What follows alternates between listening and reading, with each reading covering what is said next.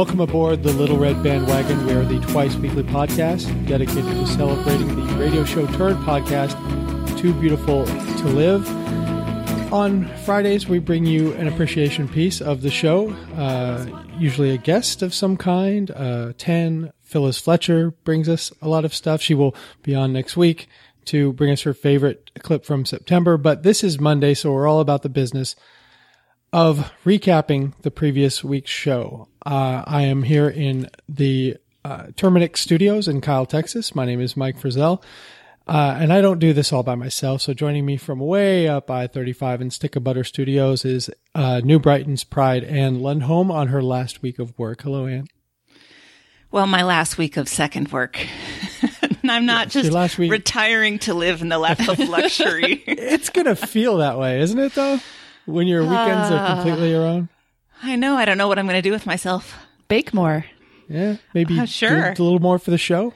You know? Okay. Yeah, step it I know I've Ann. been slacking. Yeah, we'll start a third show every week. uh, but that other voice you hear is the hostess extraordinaire from Dallas, just up I 35 from me, where I was. Uh, it seems like last night, but it was two nights ago. Um, Meredith, how you doing, Meredith? I'm good. How are you, Mike? I'm still recovering. Uh, Yeah, I wasn't had a rough- person. I had a rough day yesterday, I gotta say. Yeah, we got. We I think we got up the earliest, but it was not early. No. It's not No. early. So we'll talk about the uh, Dallas meetup in a second, but just to set the table, um, that's going to be part of our LRB business. Of course, we're going to review the week. We have some housekeeping and we'll tell you how to get involved with the show and maybe get on one of the Friday shows. Uh, the, the Dallas meetup, I've actually have never had a, a nicer drive to and from Dallas than I had on Friday and Saturday. It was, uh, it was more or less a pleasure. So that set the table for what was a really enjoyable evening. Meredith, tell take people what through through what what happened on on it was Friday night. It was Friday night, yeah. And Bobby had uh was ending his week in Texas. He was flying out of DFW on Saturday, so he came Friday afternoon and uh Duff and I were setting up and getting everything ready and and Bobby brought us some wonderful gifts. He stopped at the uh Czech stop. So for those unfamiliar, there's a lot of Czech people in in I don't know, southern mid Texas, right, Mike? Yeah, it seems like a lot of Czechoslovakians were trekking across the United States and were probably just running out of stuff, you know, and just getting generally tired when they got to this part of Texas because there's really no other reason that they would have stopped here. Yeah, so they just gave up and they settled near Austin, and uh, and it seems like Bobby took a, a tour of various rest stops and uh, roadside uh, attractions. So he stopped at the Czech stop and he brought us a package of hot Chubby's sausage to grill. Those were great. And uh, he went to Buc-ee's, famous Buc-ee's, and uh, he brought me these delicious corn puffs. They're like maple flavored and. Um, I have, I don't know if I've talked about this on the show, but I have a locked snack drawer in my house, a cabinet that I keep a padlock on. Yeah, Because my- I- my husband that. It's- will- It's, very high up too. You would think that that your husband was like, you wouldn't need a padlock if he was only three feet tall. right. and this is to protect him from himself. It's not a punitive measure. It's just that if he has access to snacks, he'll eat them all in one night. So I have a little more self control. So I keep them up there. So I immediately threw those corn puffs up there and I've been slowly, uh, stacking on them throughout, uh, yesterday and today. Those were awesome. So, um, people started showing up about 7.30 um, we ended up with of course you mike bobby and me and duff eddie from houston drove all the way up here um, famous historian ashley lives in dallas so it wasn't too much of a drive for her dr rob and his wife live a couple miles south of me Valerie In- was very nice. yeah, she was awesome. And Ingrid and her husband, who I've met before, they also came. So that was our crew. And um, everybody got to meet Eddie and Steven. Eddie was just in hog heaven. He was having a blast. yeah, he was so tired the next day. He was so tired. Um, and then, of course, Molly, Mike and Molly just uh, bonded again. And, and you spent, what, half the night just petting her? Yeah, we we have the the same energy, Molly and I. We're sort of done with life. yeah, she's had it. She's had it. I've had it. I'll just sit next to Molly and pet her until she turns over and her eyes roll in the back of her head. Yep.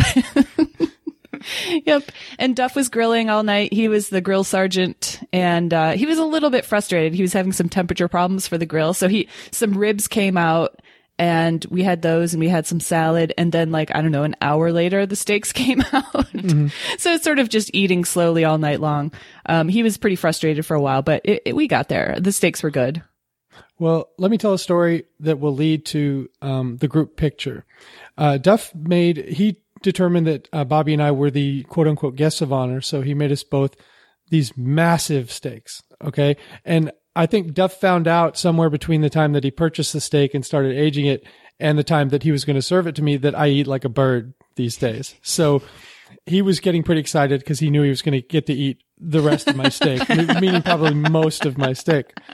So, uh, the, your table seats eight and there were 10 of us, including you and Duff. Mm-hmm. And, and so the eight guests, we had all like determined that you guys couldn't sit down. So we were all at the table and and Meredith, you were doing all your hosty things, and Duff was just finishing up grilling. And I'm I'm eating my steak, and I've already finished my sides, and then my steak was served, and and I'm eating my steak, and I eat as much of my steak as I can, and and I've been sitting up for a while without my foot up for quite a long time at that point, and I, was it was really starting to hurt. And Meredith, you kind of noticed that I was hurting, and you said, "Oh, well, let's get your foot up," and you like set me up over in the living room by the TV where there was some football on. And so I, I cleared my sides dishes and I left my steak there because I knew Duff was going to hit that. And I left that spot for Duff to sit down. And then I went and, and sat and watched some football for maybe a half an hour until I can't remember if it was Ingrid or Eddie, but somebody came over uh, and was talking to me and they said, Oh, we should get a group photo. And called everyone over from the dining room to gather around me. So what looks like me man spreading in the picture, you know, like everyone was sitting around and I decided when the picture came out, I was going to like put my feet up and just put my beer on my belly and, uh, just arms all over the couch. That was, that was my native stance. That was where, what I was doing when everyone descended and the picture was taken. So I think it's sort of misleading and I'm sorry if anybody has enough special lighting to see my yam bag in that picture because I'm wearing some shorts. Stop. Stop trying to mansplain your manspreading, Mike. we all know what was going on. You're very She's proud. It's all about King Mike. and poor Ashley's just curled up on the corner of the footstool. Yeah. Barely yeah, any room. I'm, there's no room for anybody else because it's all about me. so yeah, Jeremy uh, was the main critic of of me in the picture. No, there was no man spreading. It was just me taking care of my foot, which everybody is nagging me to do, and then everyone jumped in for a picture. So, well, you didn't offend me. Some people seemed a little put off by my pose. so it was a great time. We ended up staying up pretty late, drinking a lot, and uh, but it was a great time. I'm really, really happy that everybody came. Yeah, and uh, so in the morning we we all rolled out a little bit late and a little bit slowly, but we we got revved up and finally uh, everyone went home. I had a pleasant drive down uh, 281, and Bobby had a pleasant flight, I think, back to his home. So mm-hmm. uh, it was a great visit from Bobby. I got to spend a lot of time with him. It was a lot of fun.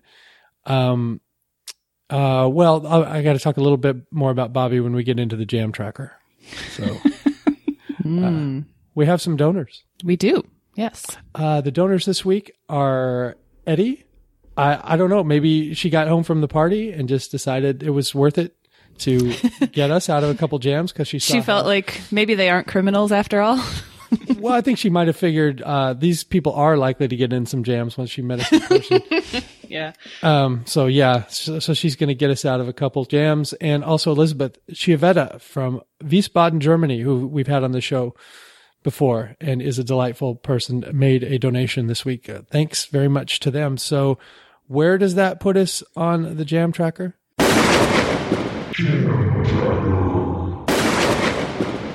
Well, the jam tracker puts us to 30 jams wow. or five per person, but I'd like everybody to take into account that I haven't entered any jam debits yet. I mean, I assume mm-hmm. Mike and Bobby will be turning in their jam expense reports. There and is... then I'll have to make some deductions. There's one that I'm going to let Bobby talk about when when he gets back on here, but he almost got into a little bit of a jam down at his vacation resort with a, a lady who was just Oh yeah. a little bit forward with him. So, and and uh, I don't know. I mean, maybe that's a maybe we will have to help him out with that because Uh, maybe. his wife may may need some jewelry or something to make up for Bobby's peccadillos. All right, uh, I guess we're doing the week in review now. Who's got Monday? I do. Monday, 822 is Mega Booyahs. Um, we start talking about how Rudy and Olive are fighting over the remnants of food, not even food. Yeah, There is an empty string cheese wrapper on the floor, and Rudy was just get, trying to get any little molecule of food out of that thing. And, um, and this leads Luke to, to wonder if Rudy, his hot water bottle shaped dog, is constantly starving, and if she's just thinking all the time how miserable and unhappy she is because she's hungry, which I don't think is probably true, right? I think she's like me. She just likes food. Yeah. Can you blame her? I have two of those obsessed food obsessed dogs. I used to we used to have two dogs that didn't care. Now I have two food obsessed dogs, and if you let them, they will eat themselves to death. Yeah. So it's your responsibility to, you know, make sure that they don't get into the kibble or whatever. Cause, uh, yeah, they'll eat themselves almost sick. And, and what happened once here is they got, they got into the kibble and they ate themselves to the point where you could see they were distended. Their bellies were distended. And yet the little one, the dachshund, when it came time to dinner, like seven, eight o'clock, she was, she wanted dinner. and I was like, no, I don't No. think we're doing dinner tonight. I'm sorry. But she's still, you know, that's just how their brains are wired. Yeah, they know at a certain time of day, it seems, they'll, they'll start to get antsy. It's like, this is my dinner time, so you better give me dinner. Even though I ate five dinners an hour ago. Right. Yeah, Eddie, Eddie will do this with, with containers. And the only time he is, he is allowed to do this, and it's only because it saves me some work, is I feed the cats wet food and I put the cans down for them to clean out, um, to keep themselves busy uh, while the slowest one is eating. And then when Eddie comes out of his crate, because that's where he eats dinner, he will run to those cans and finish whatever they didn't finish. Right. The detail work. yeah. And so then I can just pick them up and throw them in the recycle. I don't have to wash Yeah. them because I don't want to wash garbage. So I let the animals do it. That's the joke around here is we let Abby clean all the pots. You know, we put them on the floor and, and, and she'll get them like sparkling clean, right? Yeah. and they're they're dishwasher ready, but they're so clean. I you know I'll tease Emily. I say, all right, right back on the. I'll open the cabinet. like I'm gonna stick it back on the shelf. And she's like, no, put that in the dishwasher. Okay, but look how clean. It's perfect. nice. Yeah. Yeah. And Andrew was disgusted by this because he hates cheese so much he can't even stand thinking about the wrapper, right? And he talks about how he occasionally finds uh, Kraft like cheese singles wrappers in Genevieve's pockets. I love it. Yeah, this is like somebody who who told their spouse they quit smoking and then sneaks out to the garage for a cigarette now and then. Yeah, you know, it kind of has that feeling because I do. I'll occasionally have wrappers in my pockets or whatever from the night before, and when I find them, I do. I feel guilty or something, and then I think, what am I feeling fucking guilty about? It's a piece of cheese I ate. You know, it isn't like an airplane bottle of vodka or something. Yeah, you had a couple of Babybels from my house in your pockets. It sounds like the other day, right? I did. I stole a couple Babybels. Like y'all were outside at like two thirty in the morning smoking, and I don't smoke, so uh, I I was just making one quick run through to get something to drink and and head to bed, and I saw that the Babybels were still out, and I was like, hmm, I'm not hungry now, but Babybels will keep. So I stole a couple, and then I had them with my my pills on the way home because I'm an old man. I have to eat with my pills. I was fully expecting those to be gone. I, I knew they would all go in your body in some some some point in the Yeah. weekend. Um, moving on, Andrew was talking about how one of his cats seems to be peeing on the floor a little bit. And I only bring this up because if anybody else out there has cats, I have a good solution to this, which is puppy pads. Um, so, you know, when you're potty training a puppy, sometimes people will use those little absorbent, um, disposable pads to, to, for them to go piddle on. And I didn't do that, but I bought them just in case for his crate when he was tiny. So I ended up, what I do is I tape them to the wall because I have a cat who sometimes will miss the top of the box, go right over and get the wall. And I, that would be a horrible thing to have to clean up all the time. So I just tape puppy pads to the wall and you can put them underneath too. That works too. So just a little tip from me to you. Um, I let Andrew know. I he, I emailed him about that. He was appreciative. Um, Luke talks a lot about regretting posting that picture of himself in the kiddie pool. Uh, he started to get really anxious about it once he saw it and that heard that people were talking about it on Facebook. And he says he was pretty drunk and he regrets posting because he doesn't want us to think that he was bragging about his hot body. Why not brag? I don't know.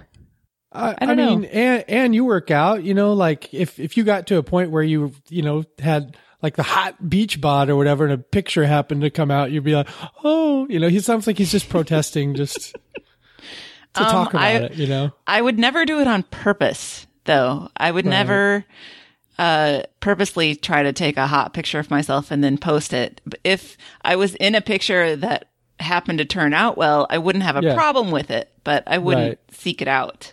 You also probably wouldn't talk about it endlessly so that it would get more clicks because I'm sure the picture got so many more clicks on Monday after because because a lot of people won't see that show picture because they just get it in their podcatcher or whatever it is and Yeah. you know mm-hmm. like I'd say probably one out of three people actually see the show picture. So he was sort of directing people to go look at it, which is great because he looks fantastic. This is any press is good press, I guess. I think that we should all do some work on our feelings about ourselves in photographs because I don't know anybody, I think, who really enjoys seeing the physical evidence of themselves. Mm-hmm. I mean, some people are bothered less than others, but I went through a period of time where you would not catch me on film because I was just so embarrassed of myself and I hated it all. And I'm trying to get to the point now where even when I look at a picture and I'm like, ugh, I just go, that it's me. It's fine. Yeah. Mm-hmm. We're just going to do it. My sister will not be photographed. Yeah. Really? She she will get physically upset and angry if you take a photograph of her. Well, you're just happy having your yam bag all over the internet. Yeah, I'm not a big fan of having my picture taken either. I'm not as bad as her, but I think I've I've gotten to the point where I will at least just scan myself in the picture to make sure there's nothing hanging out or there's nothing too embarrassing or whatever. And then I'll look at everybody else. You know, I used to be where if I was in the picture, I couldn't even look at the picture. So I wouldn't even be able to see, oh, what did Meredith look like in the picture? I don't know because I didn't look at the picture because I was in it. you were staring at yourself so intently. No, no, I used to be where I just couldn't look at it at all. Oh, okay. I, I think the sad thing is, uh, I went for so long being so adamantly opposed to being in pictures that by the time I felt better about myself, nobody wanted to take my picture. Oh, No, I mean, nobody terrible. cares. So I finally got to see Anne it live for the first time today. Yeah, for like a about- second. for about three or four seconds because our cameras were on. Yeah. yeah, and I wasn't wearing a bra. Me neither, but it's this- only like shoulders up for me. So I was like, eh, it's all right. I I'm wasn't going to go change. either, so Well, we're all in the same boat. I don't need one as much anymore. Though I, I'm back to an A cup. Lucky. Yeah, we we get the saddest thing that I've ever heard drop, and Andrew talks about how he sent that drop to Luke a long, long time ago. That Bob Edwards morning edition, right? I think. And uh, of course, Luke never responded. So he was one of us at one point. yeah. Um, the Tragically Hip show occurred over the weekend, and we were talking about that band and about how hunky Justin Trudeau is. That's my top story. Yes. He looked awesome in that Tragically Hip shirt and his Canadian tuxedo. He was wearing jeans and carrying a jean jacket, I think. Don't That's- care. He's he's from Canada, so He's allowed to. That's the national. Going to be a lot dress. of denim. Yep. As I said, he's on my list. Yeah, he's something But his else. politics are terrible. Did you see how he voted on this? Oh, All right, Twitter rando. Luke was talking about this, so he made a tweet about Ju- uh, Justin Trudeau, and Uh-huh. It got a lot of attention. And and what struck me is that Luke was kind of acting like he didn't know exactly who retweeted that tweet. Like you know, he looked at every single retweet. Absolutely. nobody follows his Twitter activity closer than Luke Burbank. right. so it, it got a lot of attention. We even hear about it later in the week. He's still thinking about this tweet. Um, Andrew tweeted to a sports show and then deleted it uh, after they Thank, thank you for it. saying, Meredith. Thank you for saying tweeted and not tweeted out, because these guys say tweeted out every goddamn time, and it makes me mad. that sounds that seems redundant. Like Yes, a tweet it goes out It goes out. Yeah. it's going out. Is there nobody tweets in? Um, and oh yeah, the the drunk Michiganders floating from Port Huron to Canada. I love that story. Um, I've done several, you know, several um floating down the river drunk times in Michigan. It's great fun, but I wouldn't do it out into open water. You have to be kind of careful where you're doing it. Um, and they they were nervous that they were going to get deported from Canada. I assume if I'm white, I'm not worried about this. Because you know what I mean? Because I got turned back from Canada twice um, for uh, my criminal record.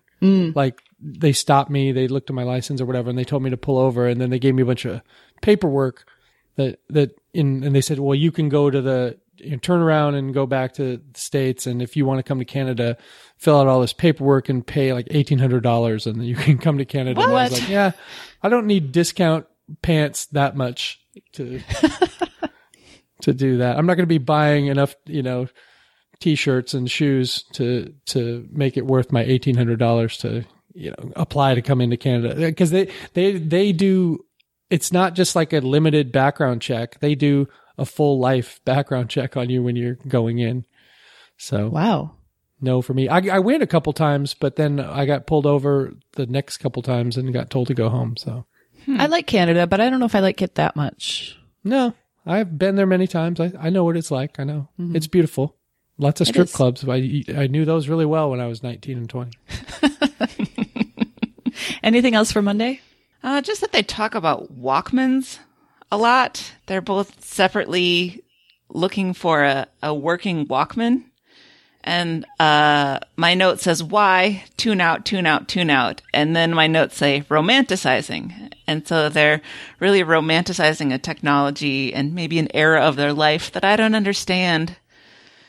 Yeah, and and and mo- flashing forward to the Stranger Things conversations, they were talking about how they don't romanticize the '80s all that much, but maybe they do. Come on, dudes. They really do. what else do you need a Walkman for? Some shitty sound? I know if you're talking about vinyl, at least there's there's a sound issue that people seem Yeah. to like that sound quality. But what on earth are you getting for from a cassette tape? Now, yeah, now you got to get into cassette tapes, which are shitty. Super shitty. Yeah, And where do you even buy those? right. Antique stores now. So, all right. Moving on to Tuesday, 2191. No runs, no hits, several errors. Um, Gawker is folding. That's kind of how we open the show. And, um, Andrew says it's tearing he, he and Vive's relationship apart because she's just so sad that the, the, that Gawker is going away and that comment section is going away because it Like sounds like a that was a, packer of the Gawker comment section. Yeah. something. yeah. yeah, it sounds like it was really important to her. And I, the comments were pretty funny a lot of the time. Um, I was never really involved in them, but I did like reading them. Um, she was reading a lot about the lawsuits, the AJ Daulerio and Nick Denton, and she hates Peter Thiel, of course. And Luke and Andrew kind of go into some talk about how if Red State posted a Susan Sarandon sex tape, we wouldn't like it. So why are we okay with the Hulk Hogan sex tape? I don't think anyone's okay with that. No one's trying to defend that, right? No, I'm not. No, I've I've seen it. I certainly would not defend it Ugh. in any way. So Luke doesn't buy into the Gawker's victim story. No, and no. The it was a very tortured metaphor I thought Yeah. they used, but it was but the point was good that um if it was happening to somebody else, Gawker would have been absolutely delighted. Oh, they'd be covering it nonstop. Yeah, you're right. oh, rubbing salt in the wounds and whatever else they could do and being snarky and Yeah. so t- turnabout is fair play. And I did do a little bit of research and to to do a bit of sharpshooting. AJ Daulerio is being sued personally. He's the one who has negative net worth. And I think Luke said that they took his rice cooker. They didn't actually take his rice cooker. His lawyers wrote some really sarcastic letters to the, to uh, the prosecution saying, "Look, this guy doesn't have anything. He's moving. Do you want his golf club? Do you? It's probably too small for for Hulk, but you know you can have it. And he's also got a rice cooker. Do you want the rice cooker? I kind of like that. Yeah. so I think he still has a rice cooker. I think it was just you know it was it was one of his assets. They were trying to create the imagery of like the Grinch crawling back down the chimney to get the last crumb so that the mouse couldn't have a crumb in the house. I mean, Yeah, exactly. Mm-hmm. Interesting in this discussion, they talked about being sad that Gawker wasn't going to be there. They talked about being sad that, or regretful that AJ Daulerio was getting sued. They never said that it was too bad that Nick Denton was getting sued. right. He seems like a pretty horrible human being too. Yeah, he could justify his way out of anything. And the writers of Gawker are now just kind of winding down, talking about their experiences, how this went down. Like it's like the last week of school. They're seniors uh-huh. and they're burning the school down at the end of the week. Yeah. Where where else on the internet will people go to be shitty to each other? I, I can't imagine there's a landing spot for any of these. Especially now that NPR is closing their com- Right. well, I heard that the all those Gawker writers are getting farmed out to the other Gawker properties that are staying up. So Jezebel or whatever all the other ones are. So they're not out of jobs. That Good. is good. Um, Andrew's phone is messed up. Uh, it's not letting him know that he's got messages and he is so defeated he doesn't even want to try and fix it. He won't even take it to the T-Mobile store because they're just going to tell him to do stuff he's already done. I was with them up until that point. Yeah. Because I have no patience for technology. I'm not technology challenged. I'm perfectly competent, but I just don't give a shit and I don't want to deal with it. But when he won't even take steps to have somebody else resolve his problem, it's not like he has to do anything. You take it in, mm-hmm. you give it to the T-Mobile guy and you say, make it work the way I want it to. And that's it. Yeah, and you know what really struck me about this is that Luke, his suggestion was, "Hey, have you tried turning it off and on again?" Which is something he has really railed against in the past. So that was a shock to me that he did, Yeah. he even thought about that. Yeah. Just my I program my phone when it's acting up to just it tells me hand it to Emily. Right. and Luke has been dodging his iPhone updates, which is really uh, they don't change much. It's a, it's security updates. There's a there's a massive security thing going on right now with iPhones. You have to update it. Hmm, It, it sounds pretty dangerous, Yeah, actually. yeah, there's big problems going on. I mean, I, I don't know if Luke would be the type to click on a random link in a text because that's how they get you, but you should do those updates. Yeah. I dodge them for like a couple nights, three nights, and then I start feeling shitty about it. Well, they don't I'm tend like, to okay. make the phone work any differently. They don't No, change they much.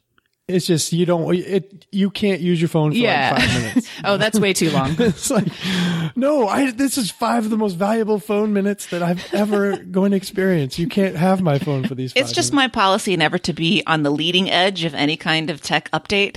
I'll wait and let other people take Sure. the first plunge, and if nothing goes wrong, then I'll go. Yeah. See, I kind of like to do beta testing. I think it's fun to get the new thing, but then I get irritated with all the bugs. So I shouldn't do it probably. Um, Andrew wonders if a factory reset of that phone will reload their 100 push-ups app and then they start to talk about their their success slash failure at doing push-ups. Well, they're just starting. Andrew did 7 and Luke did 18. They've been just starting. How many weeks has this been? They've they've gotten two days down, right? I think. So that's better than before. I was getting irritated too because they clearly don't know how to use this app. They've reset it. They've started the start date over three times. Could you? Could we just get a pad and paper out at this point? You know, wouldn't it be easier? How many push-ups did you do? Well, let me look at it. I wrote it down. oh, Today my paper four. crashed. Uh I I oh. wrote it down. Today I did six. Come on with the app already. It just seems like another way to not do it. Well, so I'm doing it along with them and it reminds you when you, otherwise I Mm-hmm. would probably forget and it sends you a little reminder to do it. And what it, what I like about it is that I thought you just had to do 100 push-ups all in a row, but what, what it's got you doing is it breaks them into chunks. So you do, like I started out doing 15 and so it has me do three push-ups, take a one minute break, do three push-ups, take a one minute break. Like I'm like, oh, I could do this all day. I didn't know I got to take one minute break in between each set of three. So that's how they're building you up. It doesn't seem like either one of them understands it to the level that you. I've done it understand this app. twice. I haven't heard any level of understanding on there, and that leads me to think this there's going to be any reasonable chance of success of this. This whole thing seems a little bit disingenuous to me because when you say 100 push up challenge, it does seem that it would be 100 push ups in a row. Yeah. Right? Right, I've done way more than hundred push-ups in my life, You're- so I've already won. done this. I, I don't need this app. I've, I, I'm way over. I went to prison for God's sake. I did more than hundred push-ups. Um, moving on to baseball talk, Luke's brother texts Andrew with a name for their baseball segment, which is the title of the episode. No runs, no hits, several errors. and they lament that they can't use seven, seventh inning fetch, which is a John Stewart joke. That sucks. I've come up with some great spoofs before, and then somebody said, "Oh yeah, like Mitch Hedberg said that 15 years ago." God, It's damn just it. shared brain syndrome. Are we going to be excited if they add a, a Mariners segment? Not I. Uh, not I, uh, because Andrew doesn't really understand how baseball works, and Luke is a Mariners fan, but not a baseball fan in general. So I don't. It's just going to irritate you if they do that, isn't it? So probably, probably, but I'll, but I'll listen just so I can get worked up on the show and entertain. The top story for today is the song of the summer. We've got uh, an email from Deb Clark from Marketplace saying that uh, she's throwing her hat in the ring of Joseph winning song of the summer. And in the It's not, not, quite, over yet. not quite. We're going to talk about the picnic later. Oh Yeah. shit. So what we the way to had is Taco. Cat Okay. versus Joseph, and Joseph won that one. And then JT Lake versus Lizzo, and Lizzo won that in a landslide. because Lizzo is is campaigning, right? Is that how that? Well, works? maybe. Yeah, she might be rallying the troops. I don't know if she's posting links to it. Isn't she the she the only one who who's has been? Yeah, I don't think Joseph is about it? aware. D- A uh, Taco Cat tweeted, Yeah. didn't they? It. they They. did. yeah, today that Taco Cat guy, man, he's very That's the active on tweet now. social media. So then, yeah. So the the final showdown is going to be be between Joseph and Lizzo. So I'm actually really. I love both of those songs. Mm-hmm. We were talking about this at the party the other mm-hmm. night. I do listen to the Lizzo song more frequently. So I think that's that's who I'm voting for is Lizzo. Bobby would say Joseph Yes, because he's been back, And I wouldn't be sad if Joseph beginning. won. I I really like both of those songs. Agreed. Um, they s- start on Stranger Things talk. Um, Luke was totally whelmed by Stranger Things. and he likes everything about it except the time and the place and their use of the word douchebag. And I was curious about this actually. I, st- I, s- I did a little research and what I found out from a Slate story is that the first noted use of the word douchebag as an insult was started in the 60s. Aha. Is there a quote? I mean, is, did, I is it in think it was an literature? article. Where did this happen? New York I'd have to go back and check the art. I can post it. Um, but yeah, so it was used quite a while ago. Let's see. Um, uh, Historical Dictionary of American Slang traces the epithet douche to a 1968 collection of college slang compiled at Brown University, which defined the word as a person who always does the wrong thing. Hmm. Interesting. Hmm. Well, I I was in high school in the early '80s and in college in the early and mid '80s, and I don't remember it being in common usage, but the term douche was. Uh, there was a guy, unfortunate pledge class member of mine named Scott Massengill. Oh no. Yeah, yeah, one of the nicest guys you'll ever meet, but poor guy. Yeah. Um, and I started watching Stranger Things last night. I got through the first three episodes and I was so scared I had to stop and put on a comedy because oh no, I was, I, it freaked me out a lot more than I thought it would. I was home alone. I was upstairs. The mm-hmm. door is behind me when you're sitting on that couch. So I was sure that the monster was going to come and eat me from behind. So it was, it was, it was a spooky show, but I really like it. I'm going to watch the, the rest of it, I think today if I can get through it. Emily pieced out through fear. Yeah. that was It's scary.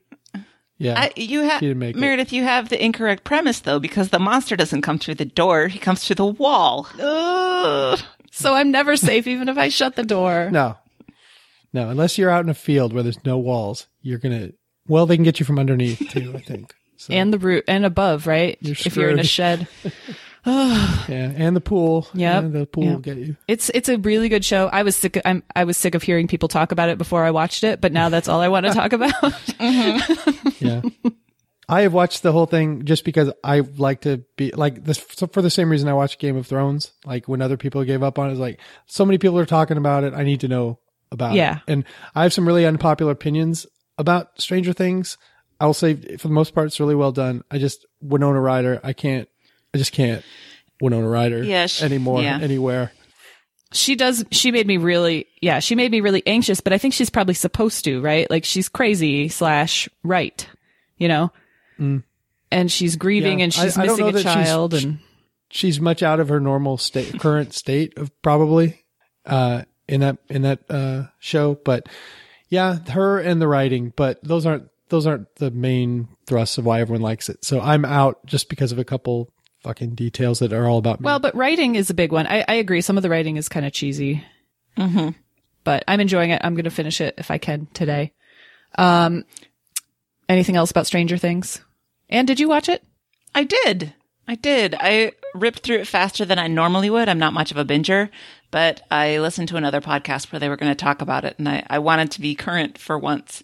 And they had this whole involved Mm-hmm. conversation mm-hmm. about, you know, what kind of statement it was making and what it was saying about, I don't know, the 80s and our current feelings and blah, blah, blah. And I was like, well, but maybe it's just a, a fun story. Maybe it's just a, an Yeah, homage to a different time. all my right, all my criticisms are going to come off sounding like you, you know, like those guys or ladies that whatever podcast you're on. It's if I started getting into how I feel about Stranger Things and why I didn't like it as much as everyone else, I'm going to sound like those douchebags. So You're allowed to not like it. I think that's fine. I watched the whole thing. when did Matthew Modine get old? Man, oh man. I don't like it. and s- super scary, super scary. That guy. Um, moving on to emails for Tuesday, we get an update from Emily about cra- Christmas crackers. and I didn't know what these were growing up, but when I moved to Detroit, my husband's family does this and they were like, Oh, get a cracker. And I'm like, what are you talking about? Here's a, you want some cheese or something? Like, I thought they were talking about food and it's just a, a pull apart toy that, that kind of has confetti and jokes in it. Mm-hmm. I mean, I, I lived in England for a long time, so Oh, right. um, we did Christmas crackers every year. And I think this leads to a good line of Luke's, which is, why aren't we doing more Christmas banging? Well, Sex Day is just the month before that. That's true. That's a lot of banging. Less than a month refractory period, so I don't know if Andrew's going to be up to that. And then for when they were talking about what song to go at, I just thought it was funny that Luke uh, said he always thought Echo and the Bunnymen were scary, satanic and defiant. Didn't they do a false start on the outro music? Like they started to play. Yeah, Luke said then they were no, this "Oh, isn't. It was from the Stranger Things soundtrack, and Luke was like, nope, nope, nope. I don't like this. Right. All right. Uh, on to Wednesday, 2192. Uh, Chook Raffle Bunny Rug. Um, Luke is at Andrew's house and now either he loves Andrew's cats or he's warming up to Andrew's cats or he has to say now on the air because Carrie might listen that he loves cats because she's, she's trying to make sure that he's as accepting in, in his home of, uh, Olive as he is Rudy. Uh, they get into Andrew serves tea or coffee in a couple of his tre- most treasured mugs, including a WMMS mug, and uh, they get into a lot of treasured mug talk. Uh, do you guys have your go-to mugs? Do you have any that you're like proud of, or that you don't use because they're treasured? Mm, no, I'm not a coffee drinker or a tea drinker. So what do I need mugs for? You just have a few mugs in case someone comes over or whatever. Nothing like you don't, but you don't. You've never gotten any like giveaway mugs that meant something to you, or like No. swag. Am I a bad person? No, s- you don't even have the TBTL mugs. Is what you're telling. Oh, me. I do have the TBTL mug. That's right. It sits on the counter. I never use You it. never there use it it. is. But you've just said they meant nothing to you. Yeah, it's just a thing. It's just a thing. I get you. I get you. I yeah. Meredith, how about you? It's not an emotional connection, but I think it's cool. My mom is a psychiatric nurse and un until the laws changed, well, they still get some swag, but they were getting tons of swag from drug companies, you know, mm-hmm. endless pens and, and clocks and pads of paper and trips to the Bahamas and dinners and breakfasts. And one of the things they got a lot were coffee mugs. And there was one, I think, it broke, so I don't remember exactly what drug it was. Maybe it was a Abilify, and it was like a scribbly graphic. It was just like a bunch of nonsense. It was craziness. And then when you put something hot in it, it would the craziness would clear up, and it would be the drug logo. Wow. Like you know, it was like changing with the heat of the cup. Isn't Abilify one of those ones that's like, uh, oh, I don't know. It's for something. It might be an antipsychotic. I don't remember exactly. It's been a while, but it it I remember the just because Emily watches all these like forensic files and all these shows, and it's all drug, you know, commercials. And I remember Abilify being one of the most terrifying. Um, uh, what are they? Uh, You know when they list off all the side. Oh, the side effects. Yes, it's it's ninety percent of the commercial, and some of the most terrifying things you'll ever hear. I was right. I'm looking at it right now. It is an antipsychotic and itching hives, anxiety, confusion, depressed mood, thoughts of hurting yourself or others, fever, chills, cough, fever, muscle acheness, jerky movements in your face, tongue or jaw. Numbness or weakness on one side of your body. Okay. No thanks. yeah, I was like, how bad can There's a lot whatever I'm more. experiencing be that I'm going to take this pill? You know? Sign me up. Yeah, that one is. Well, it's used for schizophrenia and Tourette's. So I guess you have to weigh that trade off. Yeah, yeah. I Mm-hmm. guess if you're really if you're really bad off, but yeah, at least they made a cool mug. Yep, they did.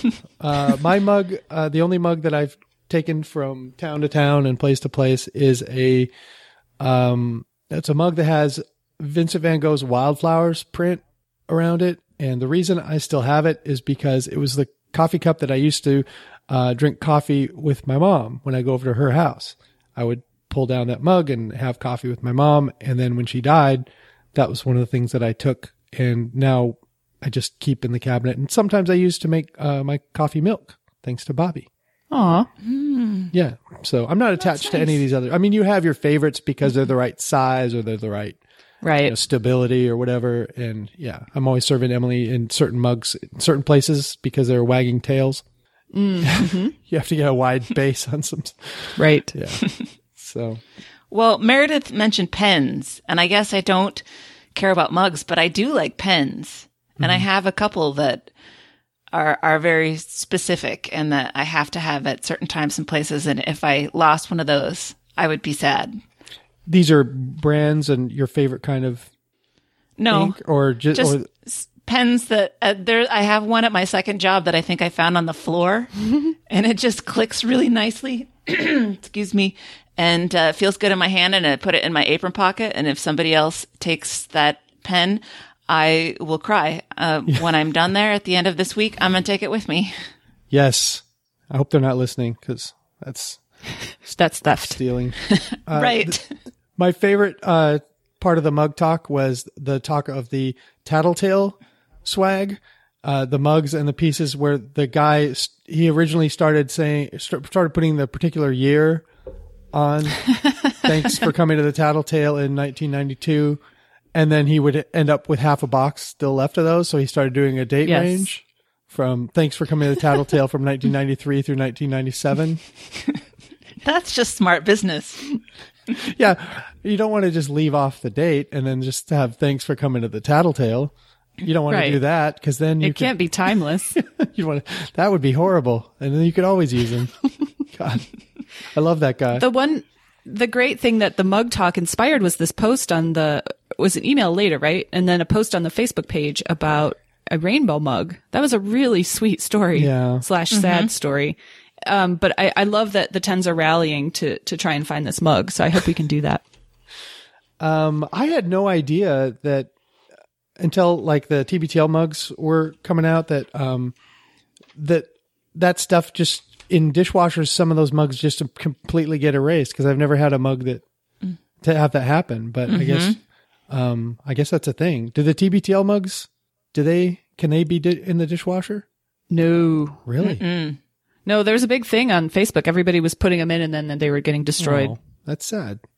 Yeah. Um, Andrew's dad, uh, that one of the mugs was was for Andrew's dad's business, and it looked very legit. And like all of the all of the stuff around Andrew's dad's business looked looked pretty cool and legit. I don't know who he had doing it or if he's doing it himself, but it led Luke to think about how non legit his dad's business always seemed like he he he talked about how he would be um weeding vinyl while he could hear prostitutes talk outside of the garage slash sign studio and various drifters who would stay in and work with his dad and sleep in that garage. Uh, yeah, it didn't seem as legit. And, and no. I mean, his his dad seems really sweet, and I hope these drifters didn't take advantage of him. Yeah. Well, I really enjoyed the um, the mention of the creation of the Burbank sawdust sucker. Walter's big invention, apparently, that seems to be a giant shop vac. but with a name like that, I'm surprised it didn't take off. Yeah, yeah, Sawdust Sucker. I think uh, with the infomercials these days, I think a name like that would would be a big winner. But first, my favorite part of any infomercial, you got to show the person trying to use the traditional shop vac technology, and they're Right. like they're sucking their hair in there, they're sucking their balls in there, they're just black and white and a shaky camera. It fall, they fall over when they try to turn it on. sawdust just explodes everywhere, and they're like, ah, are you tired of traditional sawdust sucking technology? yes, my balls are in there. Let's. What could we do? Um, Luke has to record something for CBS Radio, do a a, a re a recut of something, and he wants Andrew to leave so that he can do it. Now, this is an interesting question for all of us. I think is uh, for I'll start with you, Meredith. Um, do you ever feel weird about people in the house overhearing you? Is it always just Duff? Does does he walk by? Does he always ever ask you later, like, "What the hell were you talking about? Why are you saying my name?" No, we've talked about this, I think, on the show before and in a discussion of would you rather work out in public or record the podcast in public? And I said work out. And even every caveat you threw at me, I was like, nope, work out. Right, I remember. Um, so usually it's only Duff here. I don't know if I've ever recorded with anyone else in the house because it's usually Sunday mornings. And, uh, but I do shut and lock the door. Not because I'm afraid he's going to come in, but because Link, the cat, can open doors and I don't want him opening the door. And then if Duff's watching TV, then it'll get noisy. It's more of a practical consideration, but I definitely don't want him in here or overhearing me. Yeah. he stays in the living room and watches football or something. That's good. And you have uh you sang one time. So I I'm guessing you have no no compunction about being overheard. Mm-mm. Not recording. Um, I never used to like it um, when I was still living at my parents' house and I would be practicing my singing. I didn't want them to hear that, but this is just talking. I don't care. Yeah, I'm more or less okay with it. Um Emily will occasionally overhear some stuff, but usually she's across the house. Uh I don't know. I would feel weird if other people were here, especially if they didn't even understand what I was doing. Like what what is that? Like it's really hard to explain this show. Yeah. So uh, so um, Especially if you're starting out with somebody who doesn't even know what a podcast is. Right.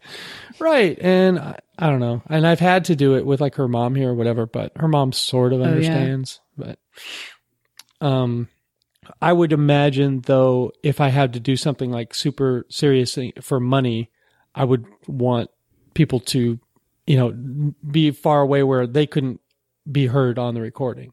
So I would want Right. them to leave so that CBS this morning, Sunday morning, wouldn't hear Andrew like puttering, you know, mm-hmm. using his mm-hmm. sawdust sucker. Well, and Luke did say that you have to go to a weird place to make things sound right when you're doing this narration. Mm-hmm. So I guess if it's not a, a regular speech pattern, if you're carnival barkering it up, that might get weird. It it is. You just reminded me. Like I can't remember when, but there have been times when I've had to record something to be inserted later into a show, and it feels weird. And then you play it back, and it sounds weird, and you're like, uh, "This." It's harder to, I don't know, be comfortable with what you're doing or saying, un unless it's a conversation. Then it's a lot easier. So, uh, top story the Australian dictionary has a bunch of new words, and I don't know. I sort of tuned out on on this quiz and all that. I I think the upshot of this is Australians talk funny. Right, Yeah. right. This is a space filler. I think. Mm-hmm. I don't know. I'm glad you guys agree because I, I when it was like halfway through, I was like, "Oh my god, when is this going to be over?" I started to take notes and I couldn't concentrate enough to write them all down. Good. Oh my god, I thought I was like losing it or something. Thank you. No. I wrote them down and then midway through I counted them and I was like, oh, Jesus, six more? Are we still going? Yeah, I was really glad when that was over. Um, email Sheila sharpshoots Luke about not knowing the time or the place that Stranger Things took place because there was a panel uh, at the beginning of the show that said the time and the place that Stranger Things. And they also say the name of the city about 40 times an episode Yeah, because it's in Hawkins and it's the Hawkins lab. Right. Mm-hmm. Right. And they talk about it as like it's a suburb. It's a suburb of the city. They never say specifically what city, but I mean, Indianapolis or whatever. Yeah. But it's not a suburb, clearly. No. It's a small town Yeah. Yeah. There's somewhere. I mean, there's this big woods. And there's probably a city somewhere nearby because we talk about the sheriff's daughter, right, being in the city with her mom. if you're from Seattle, I I would picture it not being a suburb, but being somewhere like Centralia or Chehalis or something, something like an hour away. That's its own thing, and then people there are like, "Oh, Seattle's the city." You know, it's it's not like Bellevue where like, "Oh, Seattle's the city. I'm going to be there in ten minutes." You know, not that kind of doesn't feel like that. But great, great sharp shoot. Uh, one of my favorite of all time. Just Yes. Simple and elegant. right. No, no language necessary. And I guess the show was originally called Montauk, as in Long Island, Montauk, Long Island, as in the monster of Montauk, which um, has a special place in my heart because the the first time that Emily came to visit me in Seattle, uh, we went on the show like on the nine o'clock hour, and Addie was there, so it was uh, us and Luke and Addie, and we talked about the monster of Montauk, and and we looked at the picture of it, and we are trying to you know figure out if it was real, if it was a hoax, and you know it was it's a pretty ugly thing, this monster. Um, and we had a great time, and then we went to Red Robin and had some steak fries, which are way better than uh, crinkle cut or waffle fries. Sorry, dummies. Um, they just are. and so it just brought up a good memory for me. So that's uh, all I had for Wednesday. Well, Let's go to Thursday, 2193, tomorrow's mistakes today. And we get a quick push up date. Andrew's up to 18 and Luke's at 41 and they're sore in all the right places. But this is just cumulative now, right? Luke's not doing 41 push ups. He's done 41 push ups. I think he did 41 push ups that day, just Okay. broken up Gotcha. into chunks. Gotcha. I'm, I'm, I'm starting to figure out how it works. By the time they actually sync up, I might actually know what's going on. Uh, so this is a, a big deal. This first story that they start off with about the teriyaki. There is a piece in Thrillist that says that the Seattle teriyaki scene is slowly disappearing. And so in honor of this, Luke and Andrew decide to get teriyaki for lunch and eat it while they're doing TBTL. Mm-hmm. Because they know how much everybody Oh. loves it when they eat Yeah. on the show, as they say. Mm-hmm. Uh, there's a TV show that I hate that I've never even seen just because it's called The Chew. Ew. Oh, there are plenty of other reasons to hate it. I'm sure there are. I'm Yep. sure there are. but but I saw a billboard for it yesterday and with the chew. Oh no, I'm no way. I'm out. I'd rather I would rather watch the drink than the chew. So, uh, about teriyaki, Luke did not know how popular uh, the teriyaki culture is in Seattle. He thought that uh, every city in the country had hundreds of small hole in the wall utilitarian teriyaki shops. And None that here. turns out to be not a thing. No, I don't know if I've ever gone to a teriyaki No, me neither. place, at least not in the style that they're talking about for sure. And they say that the disappearance is due to number one, the cost of real estate, which I can believe, and number two, the food culture in Seattle is changing. And I, I don't know, what is it changing to that would push teriyaki out? Mm, I think teriyaki has generally, since the beginning, been sort of a value proposition where you get a lot of food for not a lot of money. And some places did it well and some didn't. And the ones that did it well, you know, they did a lot of volume, but they're getting priced out, I think, because of real estate or mm-hmm, whatever. Because mm-hmm. people, you, if you grew up paying four ninety nine or five ninety nine for a massive amount of good teriyaki, you can't find it anymore because it's going to be ten dollars, and then you're. I think in some people's brains, like teriyaki isn't ten dollars. I'm not paying ten mm. dollars. I don't know. This is my theory, anyway.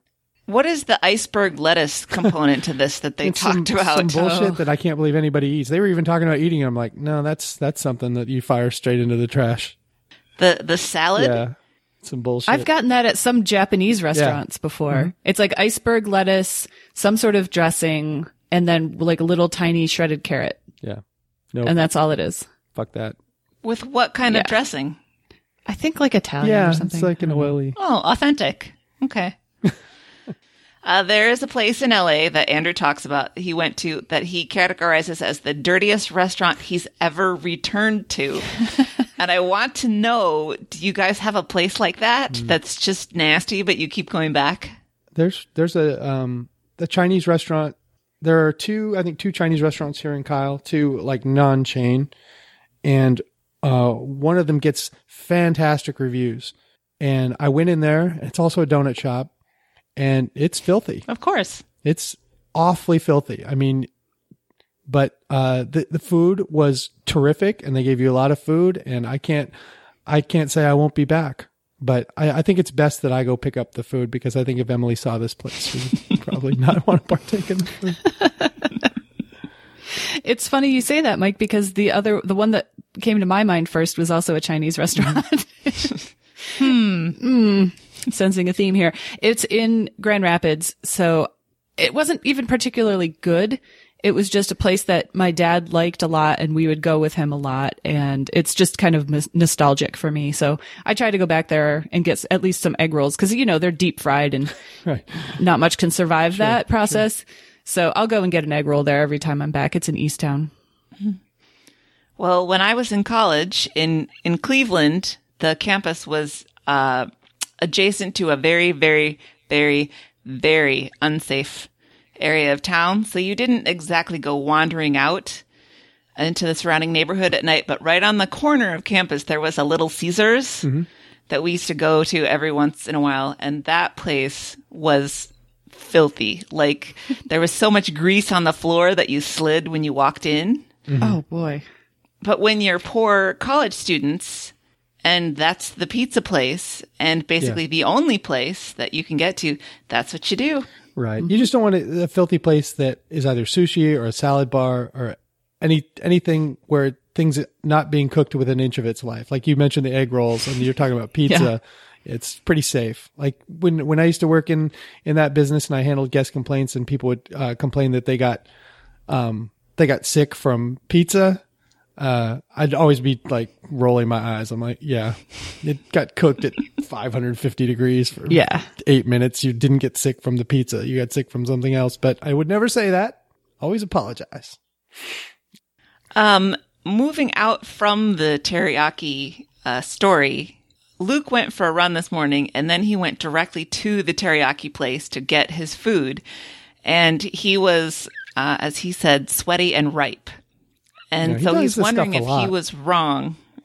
Yeah. What's the etiquette of um, going to a public place when you're post workout? I do it a lot, but I'm not particularly stinky, I don't think. And I think dudes stink more than ladies do. And Luke's really sweaty, by the way. I mean, he is super sweaty. Well, I do hot yoga. Mm-hmm. And so this is a lot of exercise in a 95 degree room. And when I'm out there, I'm by the grocery store. I'm not going to go home and take a shower and go back out to the grocery store. I'm just not. Exactly. So what I do is I have, um, I have face cloths in my car, like those pre-moistened mm-hmm. ones. So I'll, I'll wipe down my face. I'll dry it. And if I'm particularly stinky, I'll hit the armpits mm-hmm. And call it good. I don't really care. I'm not, you know, snuggling up with anyone at the grocery store. No. Um, and I'll cool off as soon as I'm in there because it's so freezingly air conditioned that I figure I've covered my bases at that point. I do pretty much the same thing. I always have a hoodie that I put on after the gym, even if it's 95 degrees, because I don't know. I, I don't even want to push back on my car seats with my sweaty back. Yes. So let's have a barrier in there. And then if I'm going to the nice grocery store, maybe I take my hair out of the ponytail. Just make like a token effort. but other than that, I don't, I don't find that I'm particularly stinky either. I think, uh, I think that Luke does this kind of thing a lot, and I think it's all right to go run your errand or whatever, but he will go meet people for appointments. No, I won't do that. Yeah. I, that's the, If only for the sake of my skin. I don't want to sit in that sweat for too long. Right. Right. But he, he like, he wants to like make the most of his time. And, and I don't think he differentiates sometimes between, you know, picking up some teriyaki and then, you know, going to lunch with someone. So Right. Mm-hmm. it's his thing. He'll always do it. He's not, he's not asking for permission. here, he's just going to keep doing. it. No, he's just going to be the old guy sweating it up that everybody thinks is kind yes, of gross. he always It- And he's going to have to have to live in with his that. V-neck So- undershirt, which is not a t-shirt. So I think I'd like to say at the close of this segment that we can't have discussions like this on TBTL that are not that are show and tell without actually bringing me some of the goods. Because Hmm. it is torture to sit there and listen to them talk about food right, that I can't have right now. right. Especially teriyaki when you're you're in the Midwest. Exactly. We're still working on getting pho places out here. Um, moving on to today's top story. The nephew of Colonel Sanders accidentally revealed the top secret list of 11 herbs and spices to some journalist. And Andrew immediately calls bullshit. I think he has a great bullshit detector. And he says this is totally PR. It's Right. completely a marketing move. And I have to agree. And if you could create some chicken at home eh, with what with the a recipe of your choice, if you're a, a chicken consumer with any taste whatsoever, are you even interested in what the fuck they're putting in at KFC? No. Nope. Oh my god, they use white pepper? Secret ingredient. Yeah. My life has changed. I think we all have 15 chicken places. We'd we'd rather know what they put in their chicken than Yeah. Kentucky Fried Chicken.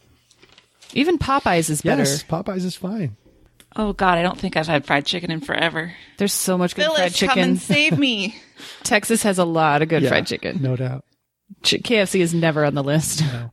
They don't do a lot of brisk business in Texas. There's even good drive-through fried chicken here that's independent, Mm-hmm. non-fast food chain. There's one in particular in Dallas called Bubba's, and if you're ever here, anyone go to Mm. Bubba's. All right, let's get to the thing that I've been waiting to talk about for the past four days. It's the Anne of Green Gables talk. Anne of Green Gables is being remade for Netflix by a lady who wrote for Breaking Bad, and I don't understand why that's important. It's not like all of a sudden it's going to be Anne of Green Gables, but with guns and drugs. Mm-hmm. I would watch that though. Well, that would be a different take on it. And I was frustrated by this. Well, first of all, they teased it on Wednesday and they didn't talk about it. And then they talked about it on Thursday and the whole idea of do we need a reboot? But then they started talking about Ghostbusters and they never talked about Anne of Green Gables. I was really irritated by that. I think because Luke's only exposure to it was being annoyed that his sisters were hogging the TV, right? He doesn't know anything And- about Anne of Green Gables other than puff sleeves. Right. And, and Andrew has no context for it all.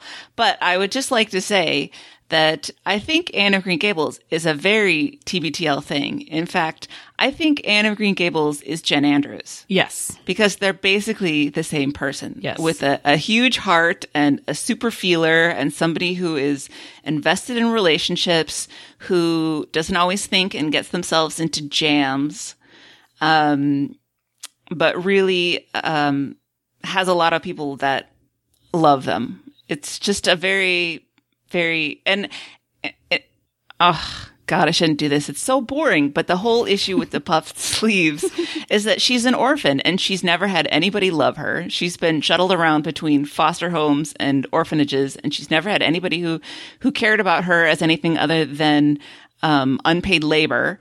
And she goes to live with this, uh, brother and sister and she's desperate to have a family. And what she wants is a pretty dress that all the other little girls have because it will help her belong and feel like she's part of the community. And um, when she gets that pretty dress, she's she's happy, and it's such a Jen Andrews thing. So the dress has puff sleeves. She's been after puff sleeves the whole time.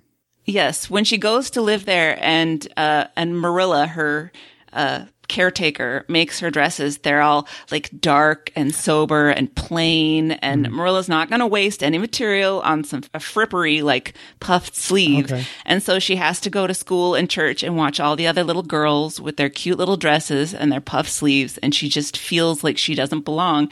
And when she finally gets a dress that has puff sleeves, it's everything to her. That's kind of how I feel about not having a pickup here in Texas. It's like you don't even If register only you had as a pickup. person in Kyle. Right. So I don't know. What about the idea of a reboot? And do we need to be rebooting these things? and I was thinking that nobody gets upset when you do another production of Shakespeare or another Shakespeare movie. There was the Laurence Olivier and the uh, Mel Gibson one, and then Kenneth Branagh did Hamlet, and mm-hmm. then uh, Ethan Hawke did Hamlet. And nobody's like, oh my God, they're doing Hamlet again. So what's the problem if they want to do Anne of Green Gables or Ghostbusters or Spider Man? They're like on their fifth iteration of Spider Man as long as you have something new to say, I, I don't care. I don't have a problem with it as long as they don't ruin my childhood by making it an all female cast. Mm-hmm. well, yeah, that's a good point. Or Baz Luhrmann directs it, and it's just a train wreck. um, yeah. So there's a lot of talk about rebooting and uh, and Gen X. And now that Gen X is starting to take control of, of the media, although that sounds very conspiracy theorist, but now that the baby boomers are starting to retire and Gen X is coming to the forefront, are they going to drive the media in the same way that the boomers did? And I sort of feel like Gen Xers have missed it. I feel like the millennials are in charge of the media already. Yeah, it may have skipped a generation because the, the main uh, characteristic of the Gen X person, and I think I'm in the first year of it or the last year, however that works, um, we don't give a shit. so yeah, it's apathy. We just right? let shit go, and the millennials yeah. care, the baby boomers cared, and we were like, uh, whatever you want to do, I don't. You guys do whatever you want to do. I don't give a shit. yeah, that's about the way that I feel too. Yeah, if I like it, I like it, but I'm not. You won't have my input because I don't. I don't care. Mm-hmm. Uh, moving on to emails, we find out that Frank Gorshin was the Riddler, not the Joker, which I knew because I watched enough of yeah. that crappy Batman thing. Yep. And Luke shares that Cesar Romero kept his mustache under the Joker yeah. makeup. yeah, my brother watched a lot of Batman, and that, and it was it was really weird. That mustache. Yeah, that was obvious, wasn't it? yes, it? it was so obvious. Painted mustache. My favorite part was when they were they would be climbing up the side of some building but clearly they were just walking on the ground pulling a rope. I mean, those special effects. yeah, I think they took a little bit of pride in how bad bad it was. It seemed at times. But it was a fun yeah. show when you were eight or 9 mm-hmm. And uh, finally, there is some discussion about whether the band A Crowded House is from Australia or New Zealand. And I don't care, but I know that it matters a mm-hmm. lot to New Zealanders. Yeah. Yeah, you can't make. Hashtag two different countries. yeah, New Zealand uh, people they seem great, but they also seem really sensitive whenever they get slighted in any way. Because well, and it happens a lot because nobody like I don't know, ten percent of the population seems to understand that they're not the same thing. Right, right. The Tasmanians don't seem to get as upset because I don't think there are any famous Tasmanians. I'll get sharp shot on that, I'm sure. Uh-oh. Uh We'll see. That's it for Thursday. All right, Friday, twenty one ninety four. I'm here to zooble all the zits, all these zits uh, Andrew uh, is ready now for Project X level party, and uh, there's a long clip played from some MTV movie about social media and how it led to some epic party and some horror movie. I don't know. They got on a tangent really fast on Friday. Mm-hmm. It was really hard to follow. But I guess Luke is saying that he's his house is also like ready for for big parties. Finally, all the construction is. Well, Carrie Carrie's family's coming over. It sounds like. There you go. Uh, so they're pushing all the rubble aside and, uh, because mm-hmm. Luke's family's already been over for a big shindig. Yeah. From what I remember. Yep. So Luke's going to the dump and Carrie is rock spreading it. Which one of those is worse? uh, I'd rather rock spread. Really? I'd rather yeah. be in the air conditioned, uh, truck going to the dump myself. Well, that's a good point. But then you have to be at the dump. Oh, the dump's great. And when you're a dude, nothing better than going to the dump. Because you just love watching shit get crushed and seeing what shit people are throwing in there. It's pretty fun, I think. And also, the sat- satisfaction there because you're getting rid of some bullshit out of your life. I do like getting rid of bullshit. Yeah, it's like, mm-hmm. oh, I finally hurl this bullshit into the abyss that I've been carrying around yeah. for 15, 20 years. Um, Andrew's friend knows how to shut down mansplaining. I guess Andrew has this super sharp friend and people are always trying to explain things to her. And she had, um, I can't, I didn't write it down, but there was, she had a way of phrasing it to be not as rude as to say, "Shut up! I already know what I'm doing."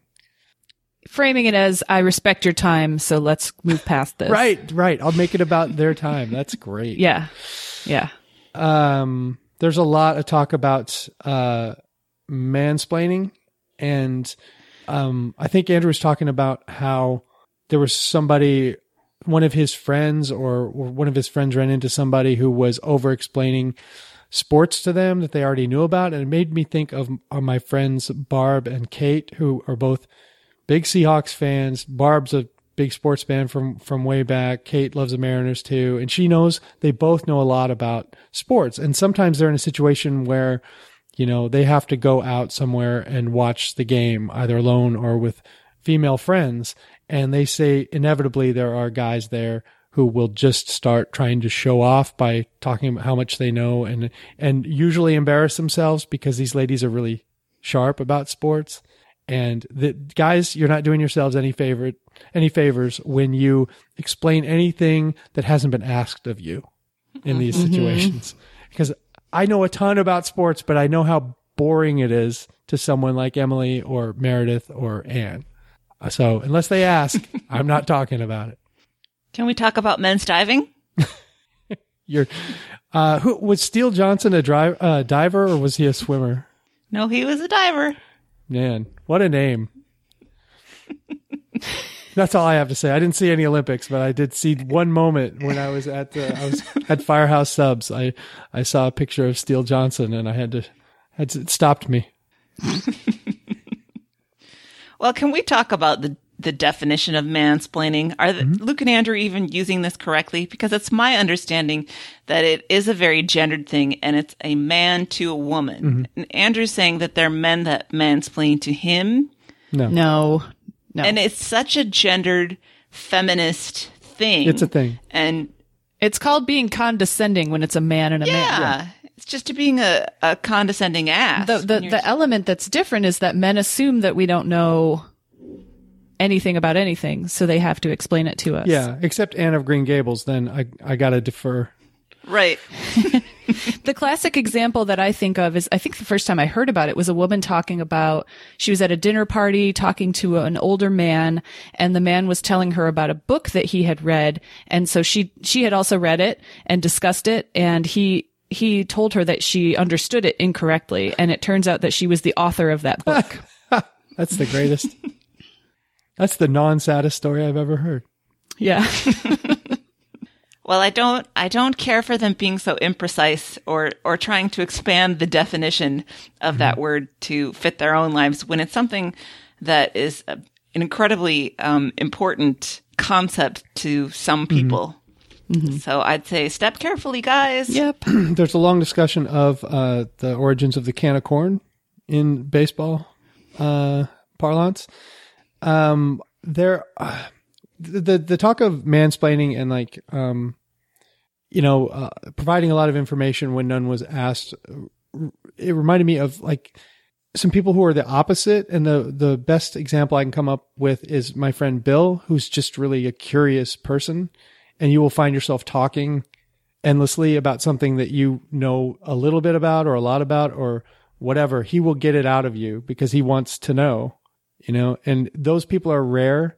And it's such a great flip side of the coin to the mansplainer who might have one nugget of information and wraps it in, you know, a half hour of bullshit.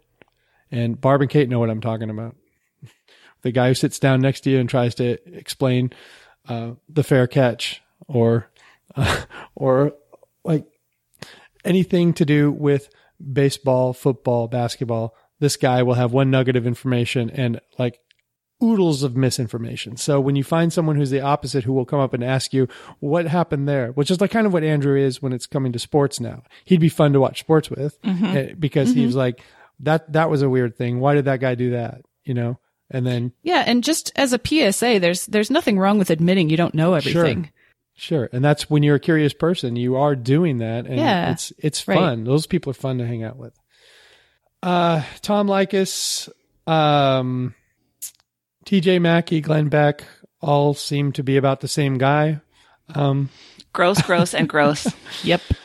Yeah, they they are all the like the uh, mansplainer um, or the um, douchebag. I guess I'm not going to say mansplain because no women wouldn't call into these shows, so you can't say.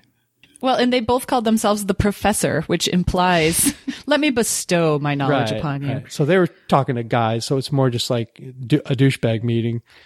Um, I don't know much about Glenn Beck's show, but I, I don't think any, uh, a lot of females would be interested. But um, the Justin Trudeau is hot tweet brought out the trolls. There was there was more talk of all the trolls, and Luke was talking about on Twitter how most of the people that that uh, really do the trolling are those who really don't have their own identity on Twitter. They're, they're just some jumbled up, uh, made up at, and their profile is is nothing, and then they just go yelling at everyone about how bad Trudeau's politics are or something, and that most of the people who have something to say, whether it's controversial or positive or whatever, at least are standing out there as a person. Their name is on the account. Mm-hmm.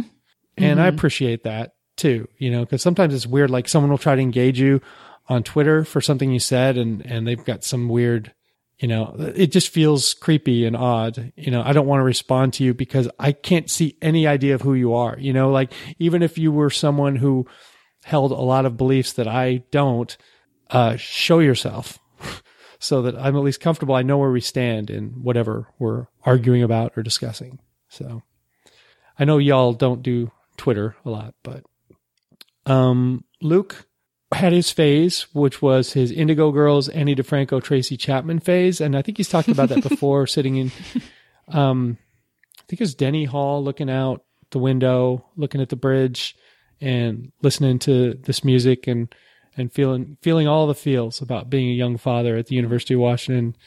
Um, I get it, you know. Mm-hmm. It's it's good music. I mean, it's not for me, but there may have been a time when it would have been for me because I think sometimes music hits you differently at different times of your life. Like it, it it's it seems like it's totally missing him now, but it hit him then, and that's all you really need. Yeah. Have you either of you had a, a phase of music that you are not ashamed of now, but but can't connect with emotionally anymore? I had the same Ani DiFranco phase. I might have brought this up on Friday. I I was a big Tori Amos fan, and um, that was one of the f- first couple of concerts I ever went to was to see her. And I've seen Ani DiFranco several times, and I still appreciate and enjoy both of those artists, but I don't really listen to them anymore. Yeah, Anne. Not really. I tend to go more for songs than for artists.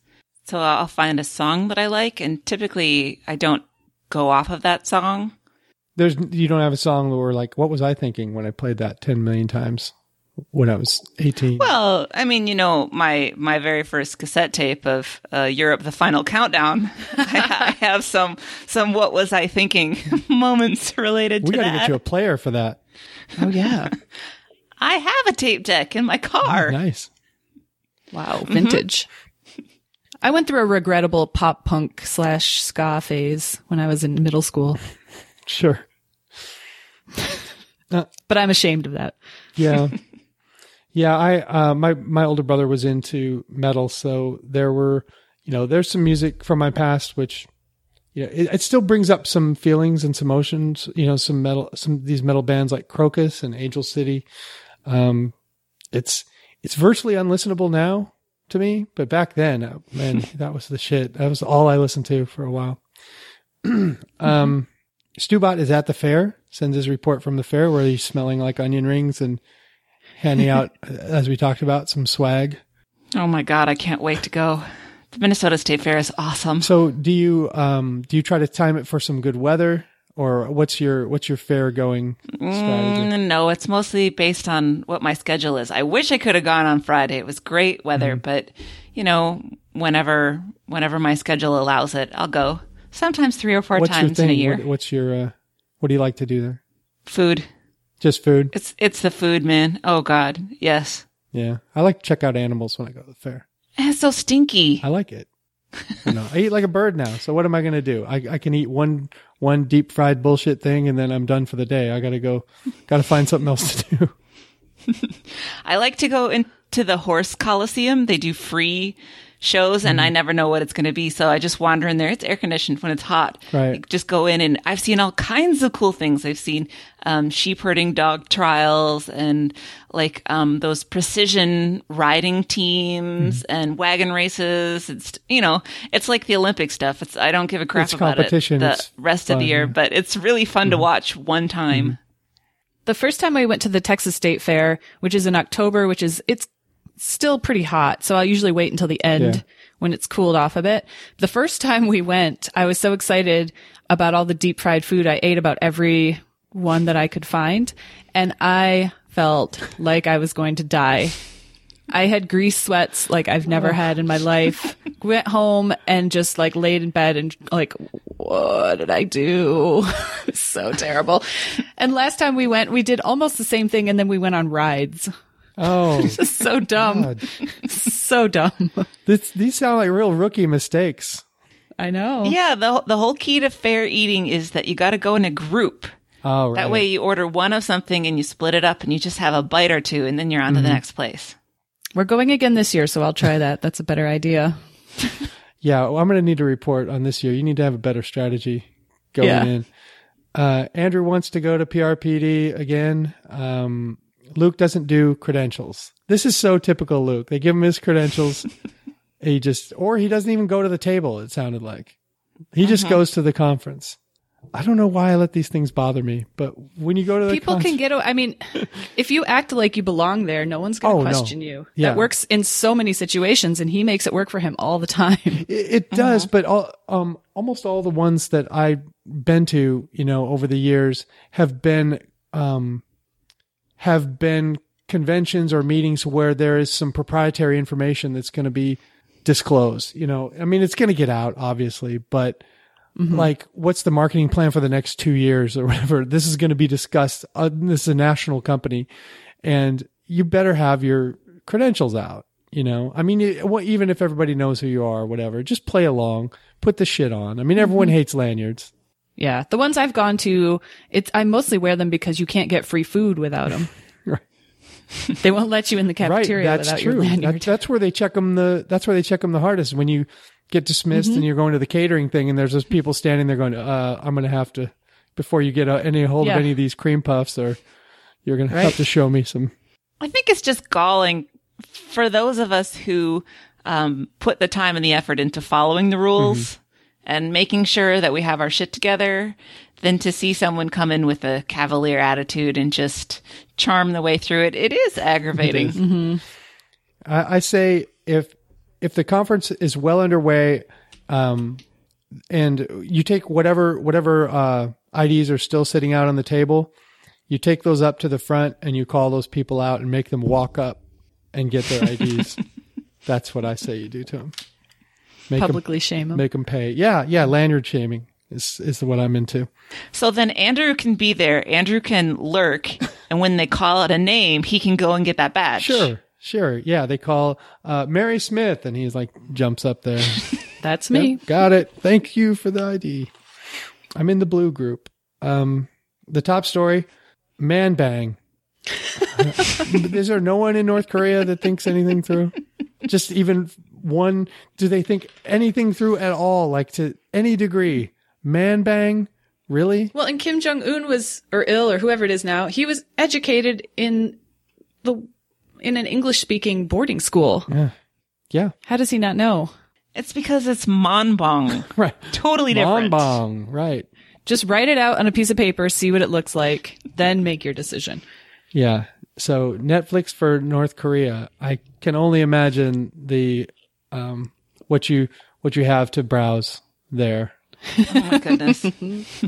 Uh yeah, I don't I don't imagine you get lost for very long like like I do. Like when I start browsing Netflix and it just it turns into I have a I had a a 45 minute window to watch TV and instead it was a 45 minute window of browsing Netflix and not actually watching anything. You could probably get 3 good um propaganda videos in in that time, I think.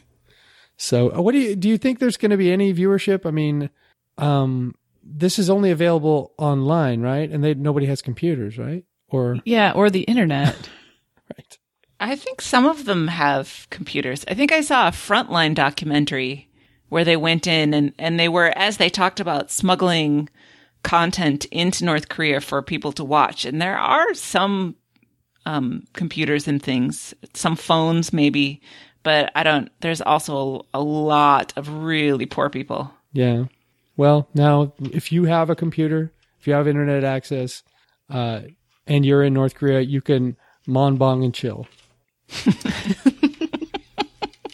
Looking forward to it. Um, email from a lady with a, I think it was a gay dad. She was missing the meaningful rainbow mug, and it's has it, the mystery has the mystery been solved? Have they? I mean, th- I don't know if she has chimed in because several there people have found picture. mugs. hmm But we don't know if it's, I don't think at this point we know if it's the same exact mug. Well, how many rainbow mugs could there be? Well, I don't know. That's a good question. And and Andrew is trying to name the investigation "Mug." She wrote, and it, uh, it didn't go over well with Luke, and it didn't. I didn't quite get it either. he he re- explained it and it made sense, but it's uh, I have some, be- that got me thinking about mug show puns, like 80s shows with mug in the title. And I came up with a couple and my favorite one was my two mugs because I think that fits pretty well with this situation. Or you could do the mug boat, saved by the mug, perfect. or mug and Mindy.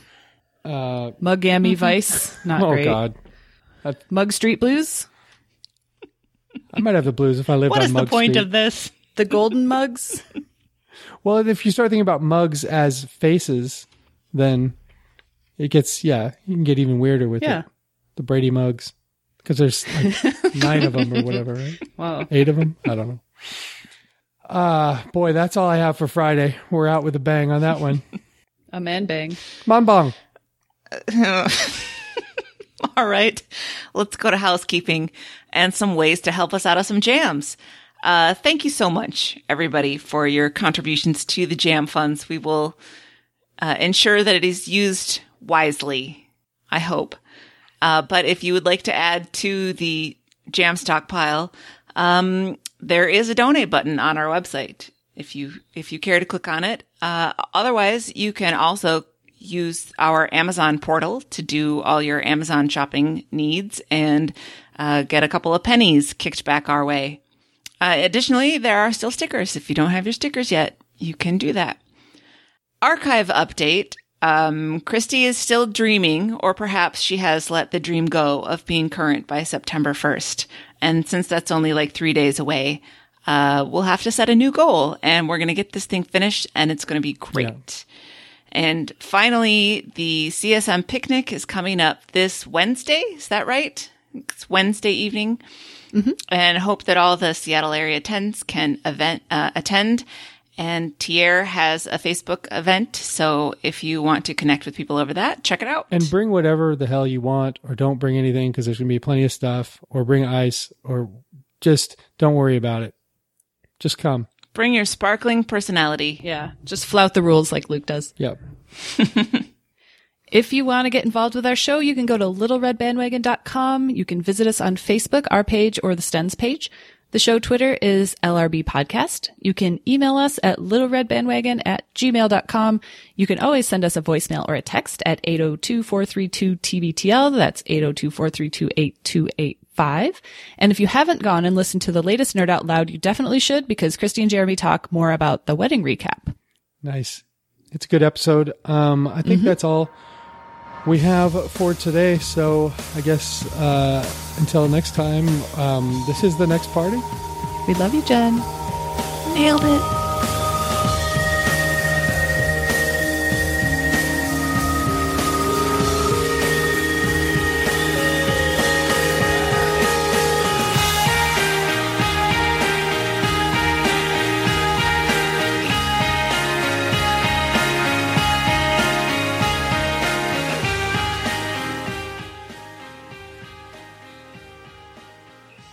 Bon bong.